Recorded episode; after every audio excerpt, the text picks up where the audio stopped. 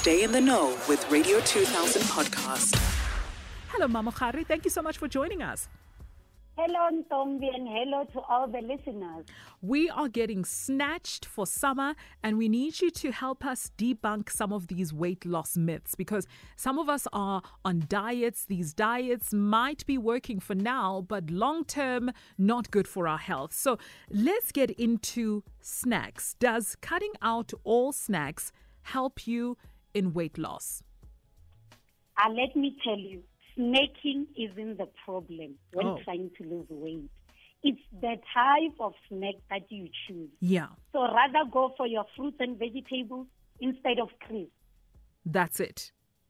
That's it. Okay, all right. That sounds simple. I can do that. And uh, here's another one Are all slimming pills safe to use for weight loss?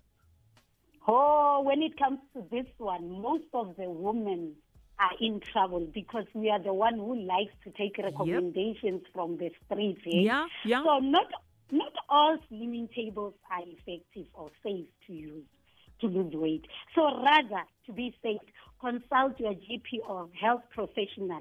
If you're concerned about weight, don't listen to Mama Khan when they tell you, I've got this, quickly drink this Eh. uh, concussion to lose weight. Because in the long term, we must know our kidneys might suffer a thing or two. I see. Now, here's another one. Um, I used to drink 1.5 liters of water. There's actually this this scoop that I have of water that I drink every single day, and I've upped my intake to three liters of water uh, because someone said that drinking over two liters of water helps with weight loss.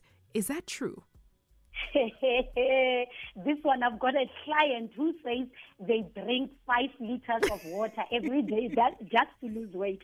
You know what?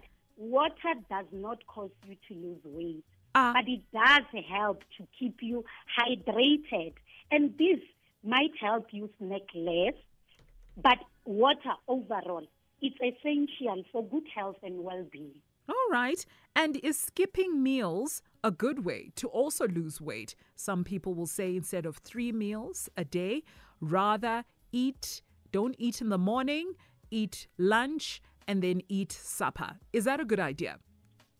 be very careful when it comes to skipping meals altogether because this one it might make you a bit tired mm. a bit uh, uh, uneasy you might be punching us on the face mm. because you didn't eat enough but the most important one that i'm worried about skipping meals may mean that you're going to miss out on essential nutrients Aha.